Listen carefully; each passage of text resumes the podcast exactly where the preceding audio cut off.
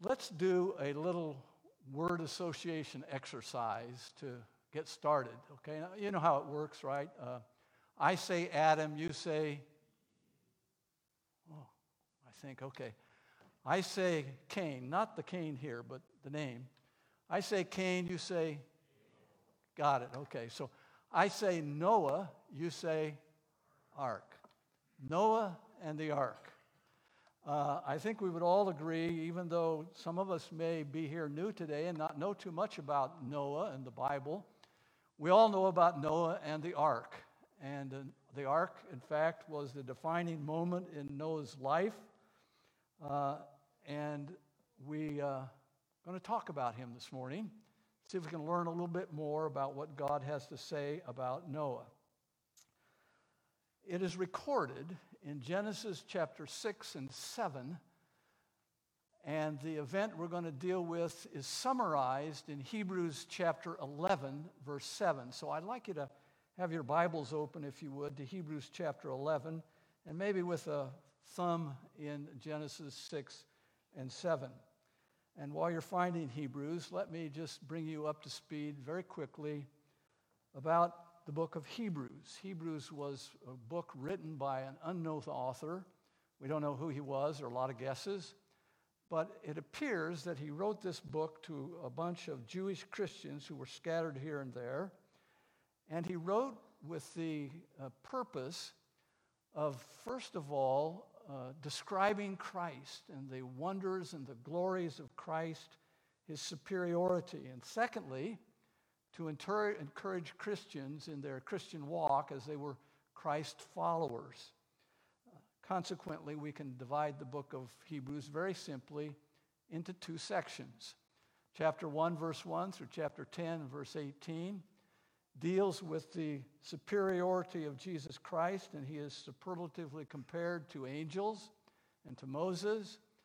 The salvation that he accomplished on the cross is given to us in wonderful, beautiful detail. The new covenant is described as the replacement of the old and the wonderful truth of what we have in Christ these days. And there are even warnings given to Christ followers to be very careful that they do not forsake the Christ and the faith that they have in Christ Jesus as he is established. Then we come to chapter 10, verse 19, to the end of the book. And the author shifts gears a bit and he addresses his readers and issues a, a call to persevere in the faith that they have been given in Jesus Christ. If you look across the page, if you're in Hebrews 11, if you look across the page to chapter 10, you'll notice some stark words in verses 19 through 25.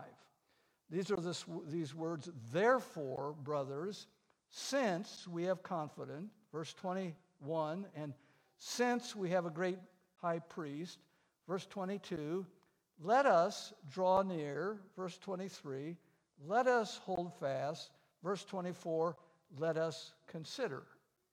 This is a familiar pattern often in the New Testament, particularly where the author now lays out some wonderful theological truths, and then he turns and he says, What do we do? What's the so what, so to speak? Of these truths that we have learned. And that's what's going on here in the book of Hebrews.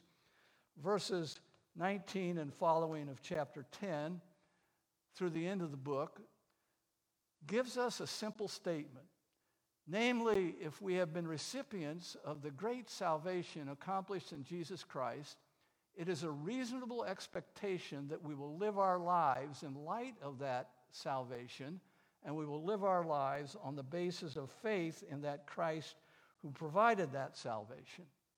And then, just in case we need some help in knowing that this is possible, chapter 11 is a recitation of many people, historical people, real people, who actually lived that way. They lived their lives on the basis of faith. And so we have this list. Many of you are familiar with Hebrews chapter 11 where we have the list of those who lived in the way that God expected them to live. Then the author takes a little bit of a turn in chapters 12 and 13, and he has another one of these therefores. Chapter 12, verses 1 and 2, He says, Therefore, since we have so great a, cloud of witnesses, let's lay aside certain things that are going to weigh us down on this journey of faith, and let's rather run with endurance as we seek to follow Christ in our lives. So he then comes full circle and is now back talking to his readers and urging them to live their lives by faith like other people have done. And guess what? Noah is one of those witnesses. He is listed in chapter 11 and in verse 7. One verse. So let's have a look. Noah chapter, uh, Noah chapter, Hebrews chapter 11, verse 7.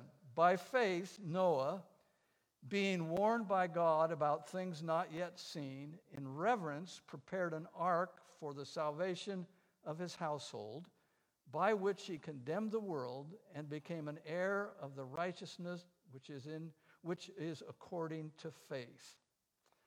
As we examine this simple verse, we will encounter three main thoughts. Here they are. First of all, Noah constructed the ark. Secondly, Noah condemned the world. And third, Noah was changed. So let's first look at this main topic that Noah constructed the ark. The first part of chapter 7 of Hebrews chapter, uh, excuse me, verse 7 of Hebrews chapter 11. Here it is Noah built by faith. We're going to learn three basic things about Noah constructing the ark. And the first one is Noah built by faith. Now, let's, let's just assume for a moment that Noah has brought his toolbox with him uh, to demonstrate what he used to construct the ark. So you'd get into the toolbox and you'd find pounding instruments, hammers of all kinds. You'd find cutting instruments, uh, saws and etc. You'd find leveling instruments.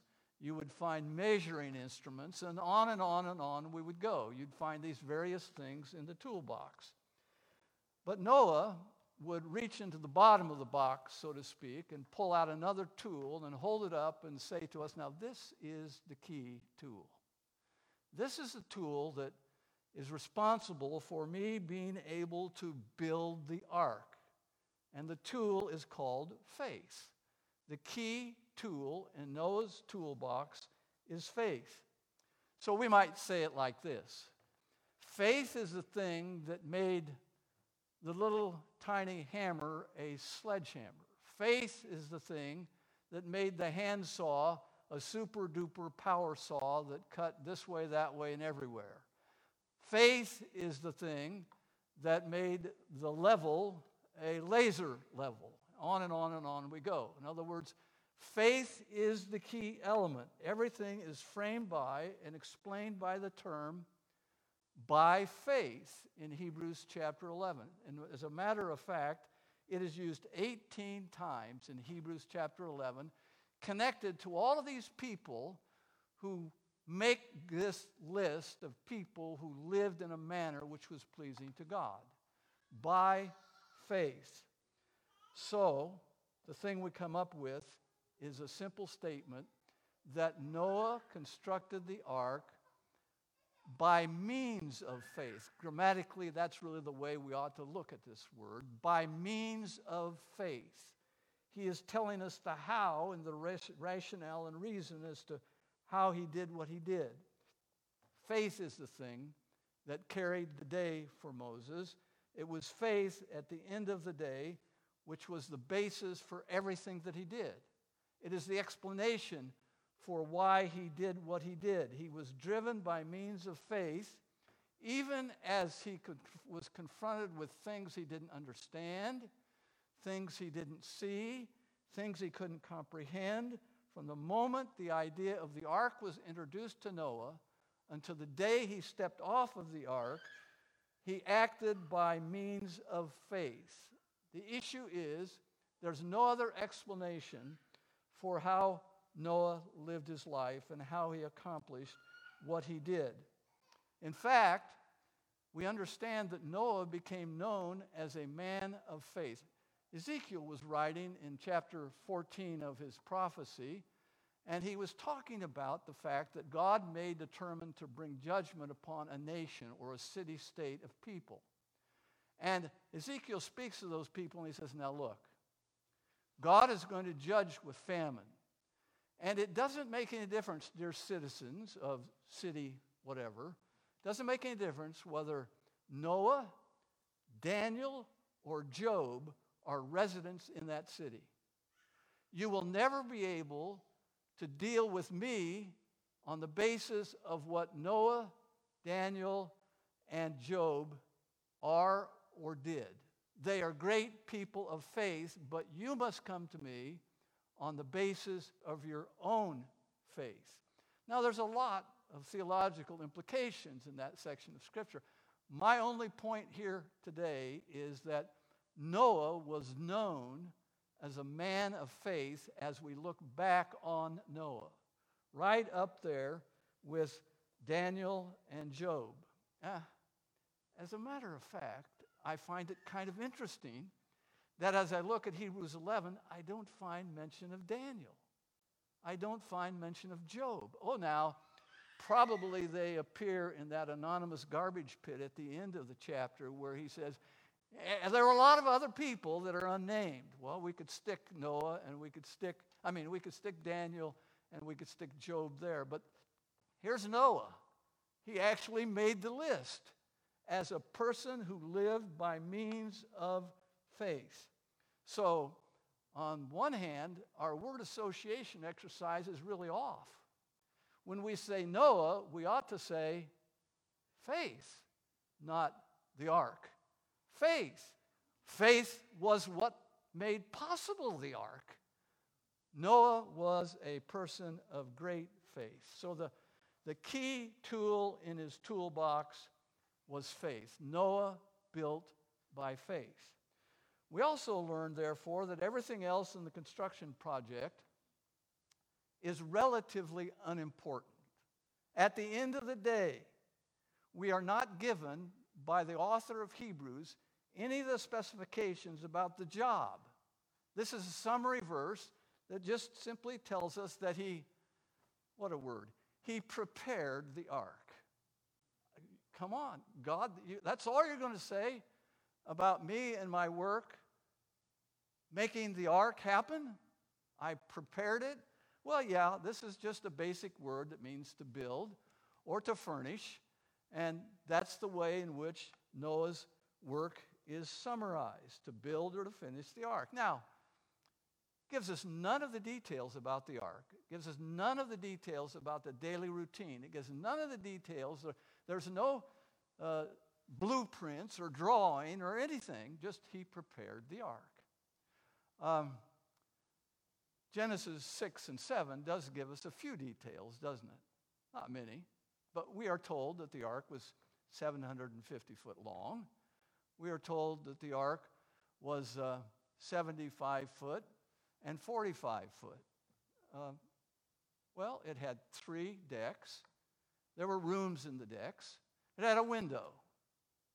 Uh, it was made out of wood.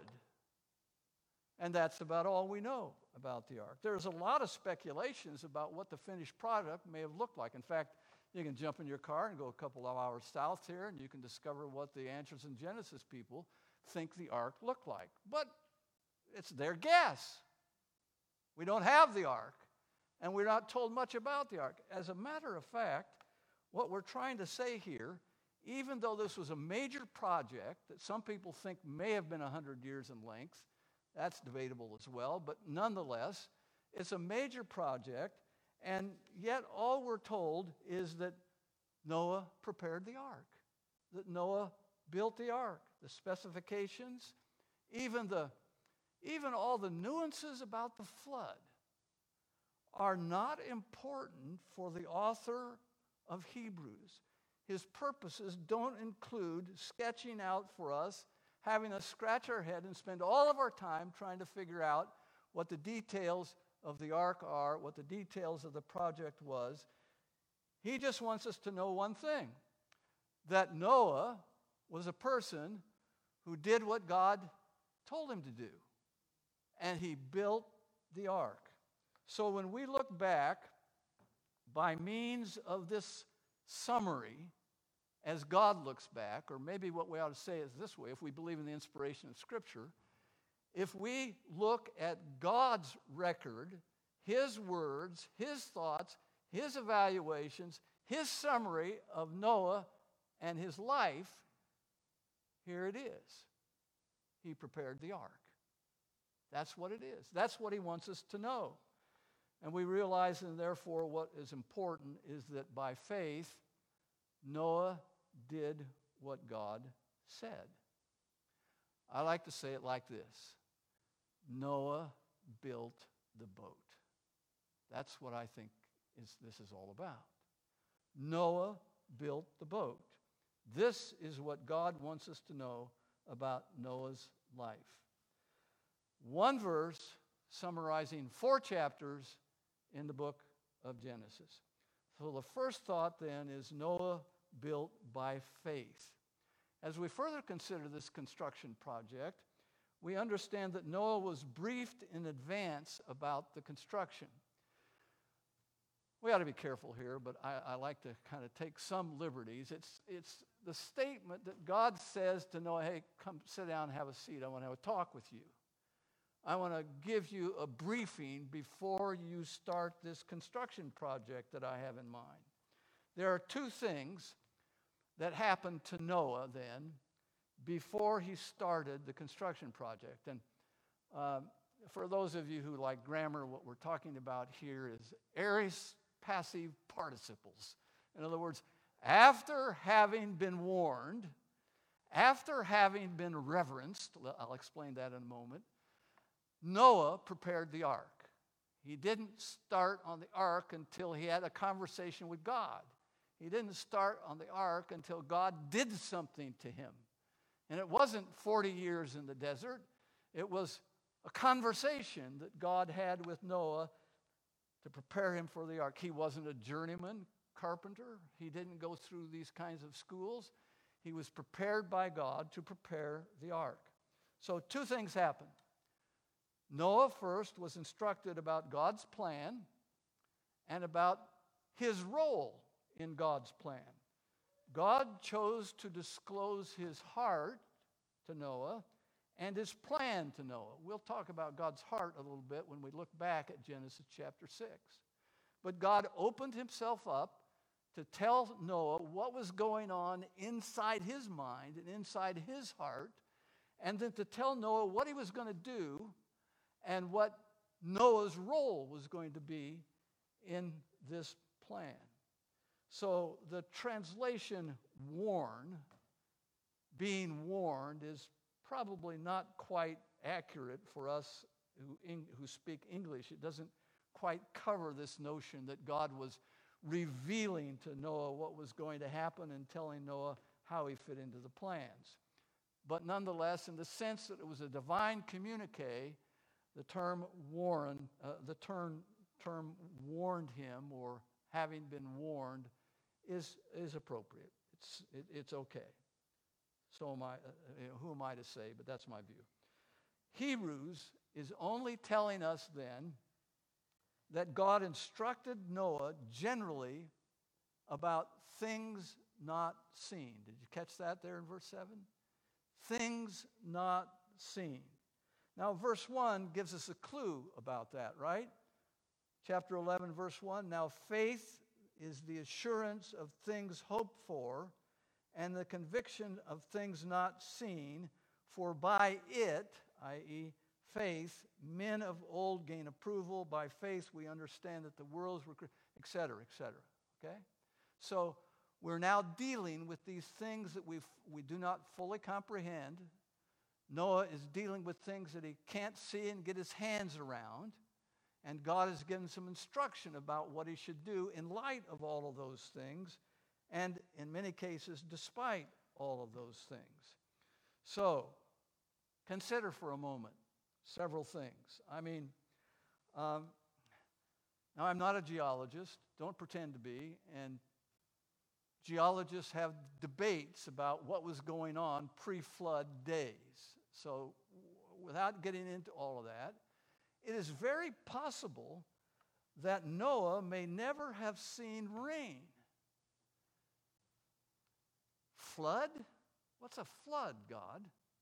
Uh, tell me again, what are you talking about? Or think about it this Noah may not have known very much about boats. An ark? I am to build a, an ark? Uh, now, later on, the term is used to describe the chest that was central to the worship of the people of Israel, we call the Ark of the Covenant. And furthermore, it is kind of fascinating to me that he's told to build this boat miles from any body of water, as I understand the geography of where it must have been located and what bodies of water were nearby. This, this just didn't make sense. So here's this Noah receiving this, these instructions from God and probably scratching his head. As a matter of fact, a reading of God's initial instructions to Noah, as recorded in Genesis chapter 6, is fascinating and it prompts some questions. So turn back to Genesis chapter 6 if you're not already there. And let's just have a quick look at some of these notions in Genesis chapter 6. Uh, we, we, we get a peek, so to speak, into God's little encounter with Noah. So in chapter 6, uh, let me begin reading at verse 5 of Genesis 6. Then the Lord saw that the wickedness of man was great on the earth, and that every intent of the thoughts of his heart was only evil continually. The Lord was sorry that he had made man on the earth, and he was grieved in his heart. The Lord said, I will blot out man whom I have created from the face of the land from man to animals to creeping things and to birds of the sky, for I am sorry that I have made them. And then jump down to verse 13. Then God said to Noah, The end of all flesh has come before me, for the earth is filled with violence because of them. And behold, I am about to destroy them with the earth. Now, I don't know about you, but as I read that, a question pops into my mind.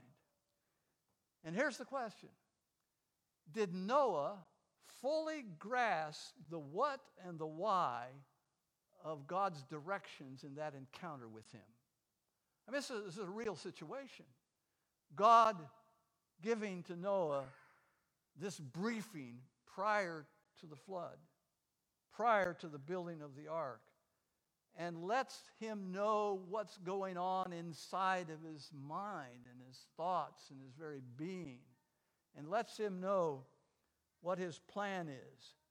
I don't think Noah really got a good handle on what really was going on with God. That why was God doing this and what, I mean, these are huge concepts, aren't they? Think about it for a moment. God was talking to Noah about universal wickedness encompassing the whole creation. Now, it's real easy to say those words, but it's something else to really comprehend what that must have been and what that was like and what in the world was going on. And then he adds to it something equally incredible universal destruction, except for a few animals and eight human beings. Really? I think I would respond to God something like that. And uh, if not that, you know, in my pious days, I would say, oh, that sounds a lot like Romans 11, doesn't it? Oh, the depth of the riches, both of the wisdom and knowledge of God.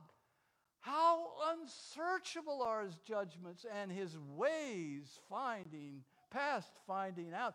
Who has known the mind of the Lord or who has been his counselor?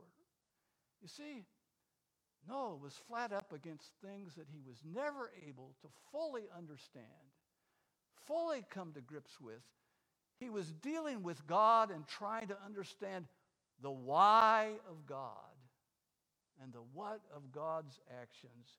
And at the end of the day, I think he would have to conclude with Paul God is ultimately, mysteriously incomprehensible to me, fully income. Oh, I know a lot about God, But at the end of the day, these are some big things. Now, here's my thought. Despite all the holes in his understanding of God's directions, despite him scratching his head as he came away from that conversation, we are told in Genesis chapter 6 Noah did all that God had commanded him, so did he. Verse 22. So did he. I prefer to say it like this Noah built the boat. Noah built the boat despite what he did not know. In addition to Noah being briefed about God's plan and his role in it, we learned that Noah was instilled with what I have chosen to call attentiveness. Might not be the best way. You've probably got a better way to describe it, but let's just talk about it here for a moment. You'll notice back in Hebrews 11, verse 7,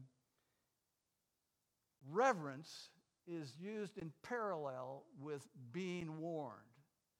Being warned, and then the second thing that God did to him, this is something that happened to Noah, is that he was reverenced, uh, to use the word. Uh, ESV translates it that way.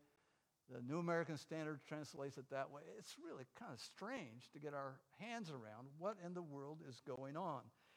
Literally, the word means to take a hold of or to receive something well. Which leads me to the conclusion that Noah must have received the instructions God gave him well and appropriately.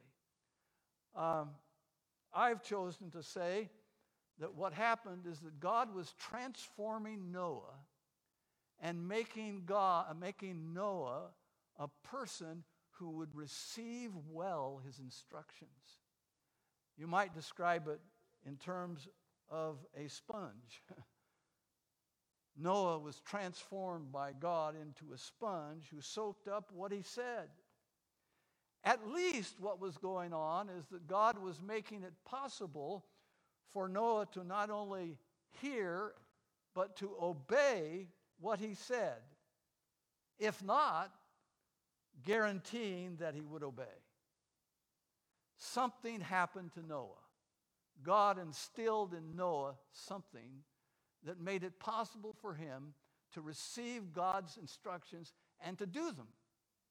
Now, it is very true. Noah still had to obey. and it is also true that he did obey. And it is also true, as we read the narrative, that he got the credit for obeying in the sight of God. Now, can you imagine? Can, would you indulge me to let uh, our imaginations run away with us for uh, just a second? I can imagine Noah coming home at the end of that day and saying to his wife, Honey, you won't believe what happened to me today. I had this conversation with God. And, you know, I, I just, I'm just wondering, is there something I missed? Is there a, a kind of a, a certain words that he used that I need to be careful to hear? Maybe there's something I've forgotten. What was it that God said? And what exactly were those words? And I don't know if I got it all. I, I can almost see, well, maybe not that conversation with his wife. We don't know too much about his wife, but we'll talk about that in a moment. But certainly with him, having that conversation with himself. I don't know, maybe not, but anyway, Noah's attentive bent. Here's what I do know Noah's attentive bent, as he was instilled by God, was not merely contemplative. It didn't end with him trying to figure out and rehearsing what God must have said.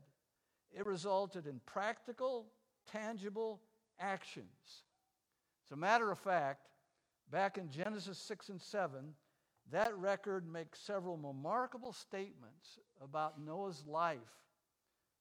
I'd like you to consider some of them with me. So have your Bibles open now to Noah, I mean Noah, to Genesis chapter 6. And let's just briefly skim three or four items. First of all, we encounter the contrast between Noah and his contemporaries in the opinion of God. And by the way, his is the only opinion that really matters. Would you agree? Genesis 6, verse 7. We read the beginning of that. Uh, we read that just previously. The Lord said, I will blot out man whom I have created from the face of the land, from man to animals to creeping things to birds of the sky, for I am sorry that I have made them. But Noah found favor in the eyes of the Lord. Then we have a summary of Noah's character in Genesis chapter 6 and verse 9. These are the records of the generations of Noah. Noah was a righteous man, blameless in his time. Noah walked with God. Wow. There's only three people that Scripture records that they walked with God Noah, Enoch, and Abraham. Those three.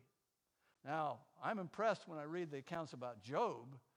Job was a blameless man, a man who feared God, a man who was upright. But it doesn't say anything about him walking with God. So, Noah, in God's mind, seemed to be quite unique. Thirdly, we have God's explanation regarding why Noah got a ticket on the ark. Chapter 7, verse 1 Then the Lord said to Noah, Enter the ark, you and all your household, for you alone I have seen to be righteous before me in this time. Incredibly, Noah was unique among his contemporaries. That's almost a wow factor. We can unpack that a little bit later on. Noah's response to God's directions is found in chapter 7, verse 5. This has to do with the cargo. Noah did everything according to all that the Lord had commanded him. Now, that sounds like a broken record, doesn't it? Noah did everything that the Lord commanded him. Whatever the Lord said, so did Noah. It shouldn't surprise us. Noah was a man of remarkable character, and he had this remarkable encounter with the Holy God so his precise obedience should not surprise us on the one hand. I again like to say it like this Noah built the boat. Noah built that boat. I can imagine him going back to his wife now in that conversation. Honey, I can't figure out everything that God is saying to me. But I heard one thing, and that's what I'm going to do I'm going to build the boat. Even though I don't figure everything out, I'm going to build the boat. So let's have a recap. Regarding Noah's construction, he built by faith, he was given advance information, and now, thirdly, the ultimate climax of the construction project demonstrates both the goodness and the severity of God.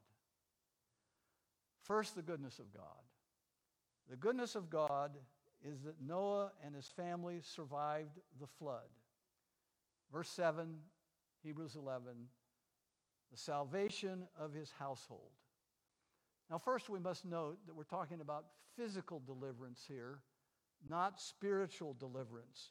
Spiritual deliverance is the divine act of God where he rescues people from eternal damnation because of their sin against the holy God Himself.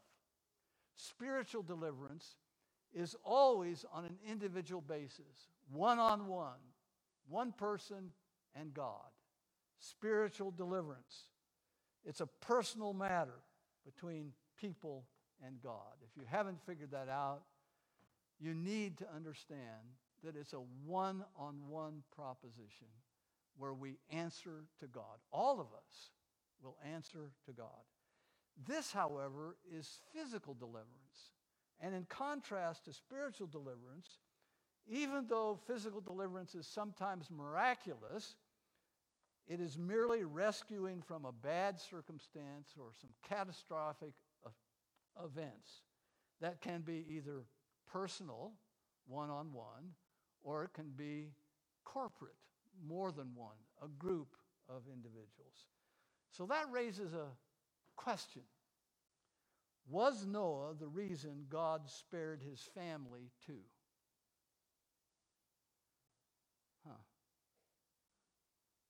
Nothing is said about their character. Nothing bad, nothing good, nothing neutral.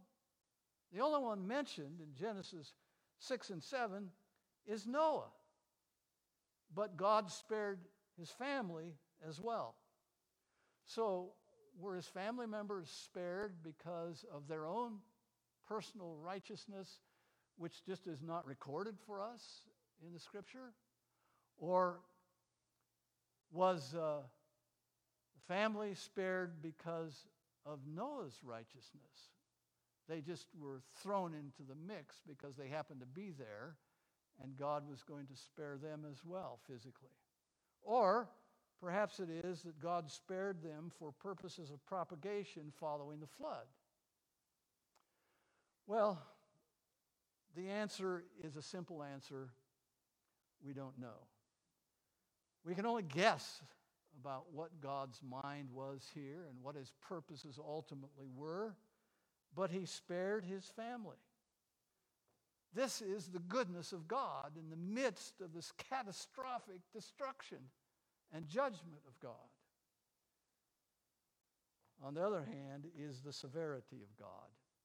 Everyone else was destroyed. Everyone else perished. Chapter 6 of Genesis starts out in verse 1 with a simple statement When men began to multiply on the face of the earth, it's almost as, ah, I can see what's coming. When men began to multiply. Then we jump to verse 5. The Lord saw all the wickedness of men, and it was great on the earth, and that every intent of the thoughts of his heart was only evil continually. Do you understand what is being said there?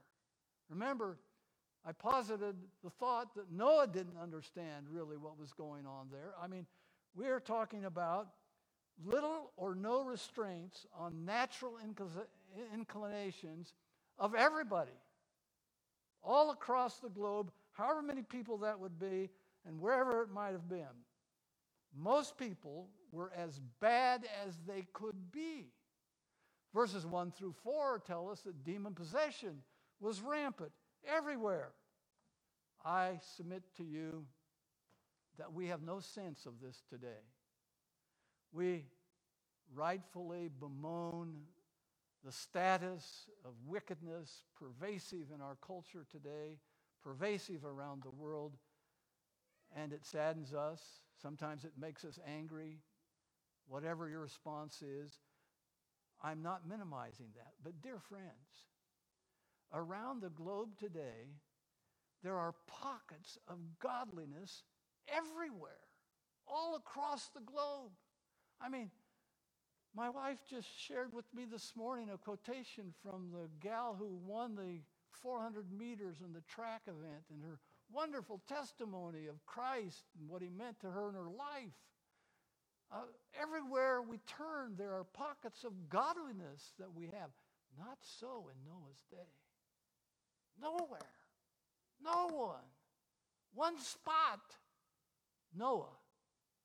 The whole created order was off the deep end. Well, hmm, the Genesis account highlights, therefore, the grace and the mercy of God as well as his wrath. His long suffering with wicked men was finally going to come to an end. So we read in verses 3 and 7 of Genesis 6 Then the Lord said, My spirit shall not strive with man forever, for I am sorry that I have made them. Yet, what did God do? He allowed ample time for repentance during the building of the ark. Peter writes of this in his first epistle, where we read, The patience of God kept waiting in the days of Noah during the construction of the ark, in which a few, that is, eight persons, were brought safely through the waters. That's remarkable. In the midst and in the face of the overwhelming overflow of wickedness everywhere, God waits patiently. So the Genesis account gives us insight into the very utter hardness of man's heart. No one repented. Zero. No one repented. In fact, the Gospels indicate that society arrogantly thumbed their noses at God's message and at God's messengers right up until the very end. Luke 17 says it this way They were eating, they were drinking, they were marrying, they were being given in marriage until the day that Noah entered the ark and the flood came and destroyed them all. Now I thought about that. Hmm. I wonder if we can be specific about that. I thought about the craftsmen and the workers who were undoubtedly employed by Noah in the building of the ark. They went out to the work site day in and day out for how no, who knows how long, day in and day out. I would imagine that at some point someone said to the boss, Noah, what is this all about? What are, we, what are you building this ark for? I don't think Noah was a union man. I don't think he said, shut up, do your work, don't worry about what anyone else is doing. Just do what you're supposed to do. Pound, cut, measure, whatever it is. No, I think Noah probably said, well, you know what? God had an encounter with me one day, and he set me down, and he told me to build this ark, and he told me he was going to judge the world unless men repented. I imagine Noah had that conversation with these guys. Now, I could see, you won't believe what my boss said to me today at work. Can you see that conversation when they went home? This guy's a loony. This is what he actually thinks is going to happen here as he's building this ark. Well, you know what? right up until the end, even the workers and the craftsmen who built the boat and who presumably knew exactly what was going on, they didn't believe and they perished. I can't think of a much better example of the hardness of man's heart by their very birth. But again, why did only Noah and his family survive? Well, the answer is obviously hidden in the mind of God. And obviously, everyone who was a human being deserved to perish. So why? Well, at the end of the day, I think the answer is somehow wrapped up in two realities. First is the genuine faith of Noah, and second is the mysterious grace of God. How we put these two together, I can't always be sure. But at the end of the day, that provides us the answer. But it's an answer that is not fully understandable to us. And it was not fully understandable to Noah. Why him? Why his family? Why did they get a ticket when those around them didn't get a ticket, but they all were in the same boat as human beings? But here's what we do know we know Noah built the boat. That's what we know. Even though Noah couldn't answer all these questions fully, Noah built the boat. Wickedness everywhere, but Noah built the boat, no matter what. So, first we see the information regarding Noah building the ark. The second notion is this in constructing the ark, Noah condemned the world. Now, you'll notice the term by which. For it, it, is, it says in Hebrews 11 7, in reverence he prepared the ark for the salvation of his household, by which he condemned the world. So it was by the preparing of the ark that the world was condemned. Day in and day out, the building of the ark must have grabbed people's attention and probably their derisive scorn and laughter as well. I can only imagine that Noah became the laughing stock of the community. Can you imagine the water cooler conversations? Can you imagine the editorials or the neighborhood talk or the social media or the, or the hashtags or the blogs all about this crazy man out there building the ark. But at the end of the day, Noah had the last word. However, this is strong stuff. Noah condemned the world? You got to be kidding me. What does that mean? What is this all about? Because I'm sure you, as me, understand one thing. There is only one person who has the authority and capacity to condemn the world, and that is God Himself. Furthermore, most frighteningly, we know that not only does He have the authority and the capacity, He has the resolve to do so, and He has done so. Again, Peter writes in 2 Peter chapter 2, and if he condemned the cities of Sodom and Gomorrah to destruction by reducing them to ashes, having made them an example to those who would live ungodly lives thereafter, then the Lord knows how to keep the unrighteous under punishment for the day of judgment. Wow, that's sobering. God is the one who wields the hammer of condemnation. So, how do we explain Noah condemning the world? Well, it might be as simple as saying that God used Noah to condemn wicked men. In other words, God was really the one condemning, but he used Noah as the means of the condemnation. We're talking here about immediate versus ultimate causality. Or it might be a little bit differently.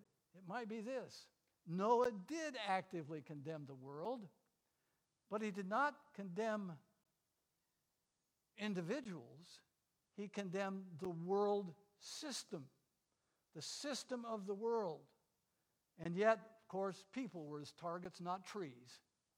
He wasn't St. Francis who preached to trees, he preached to people.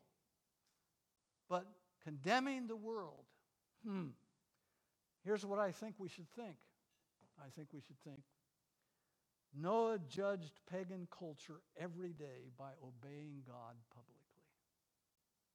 Every day. His radical behavior, and there's no other way to describe it than that. His radical behavior was both a cursing of the darkness and a shining of the light at the same time. I noticed something else. Peter goes on in his epistle, and he calls Noah a preacher of righteousness. Ah, oh, wouldn't you like to hear his sermons? I like to be in the audience in the homiletics lab and taking notes on that one. Preacher of righteousness. Whatever, here's what we know Noah opened his mouth for God.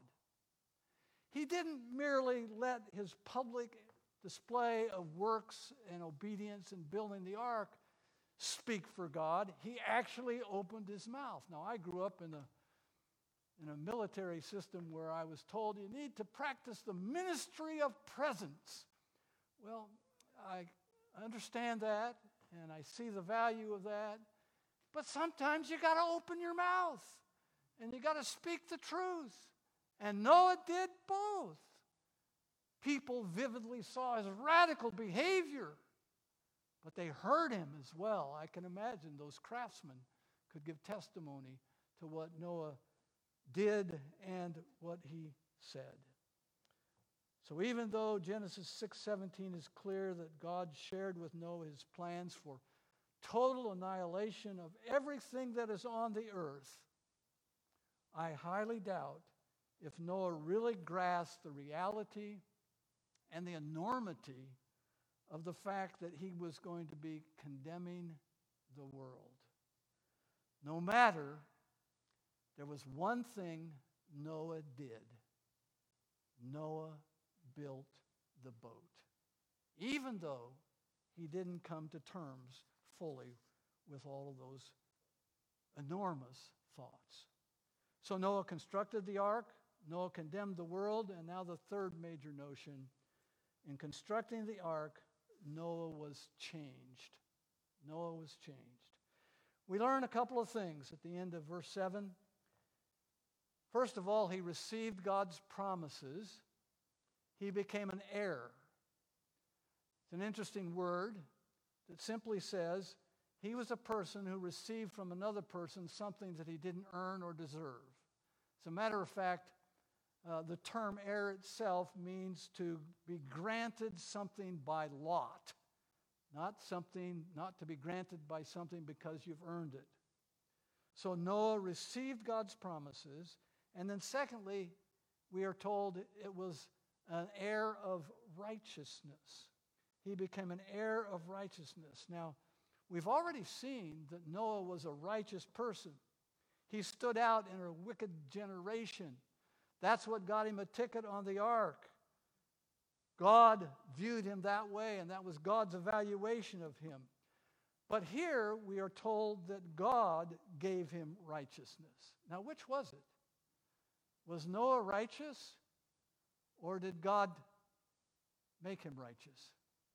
Quite a conundrum, isn't it? What's going on?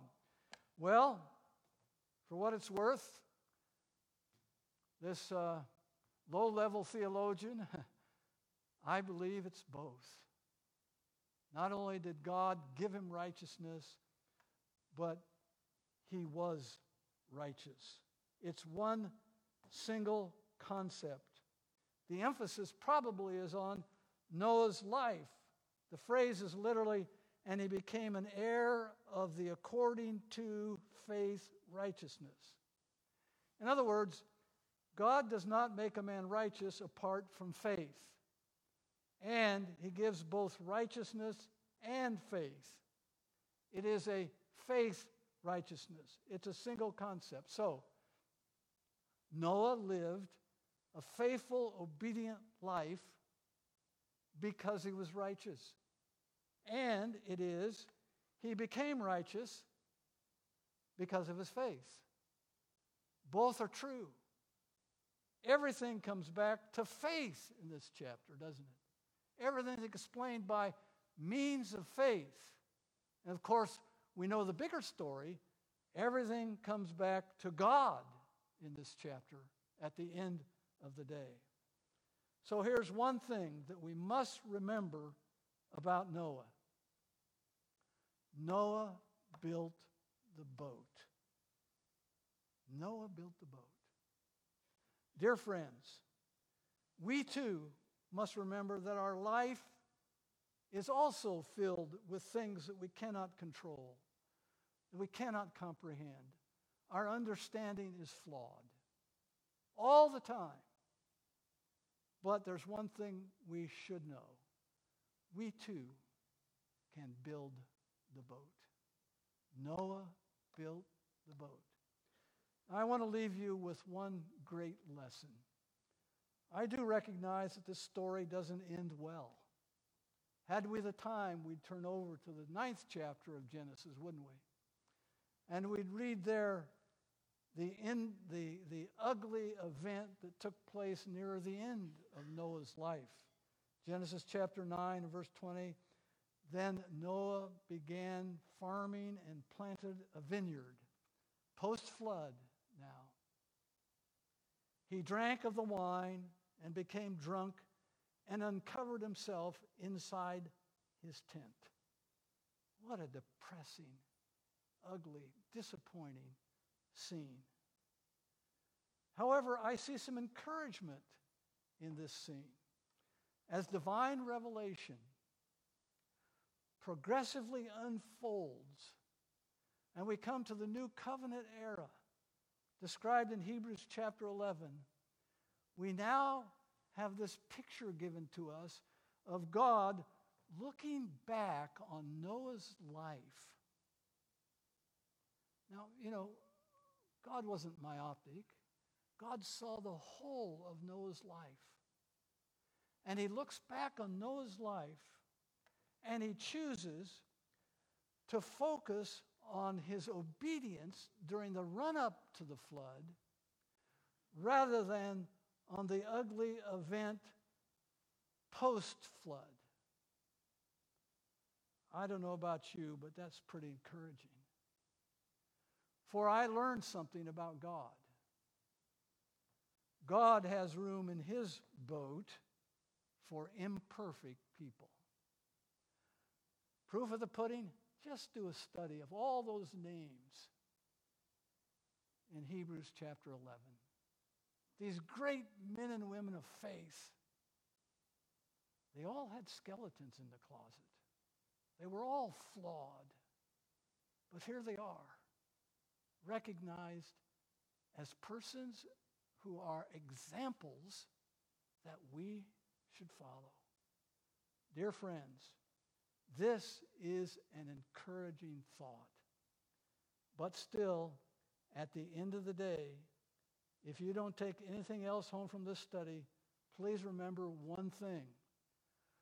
What do you suppose it is I want you to remember? Can anyone say it? Build the boat. Build the boat. Dear friends, build the boat. Your boat's different than mine. Build the boat.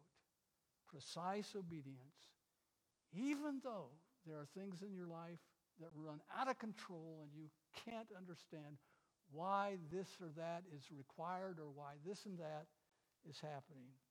But you can build the boat.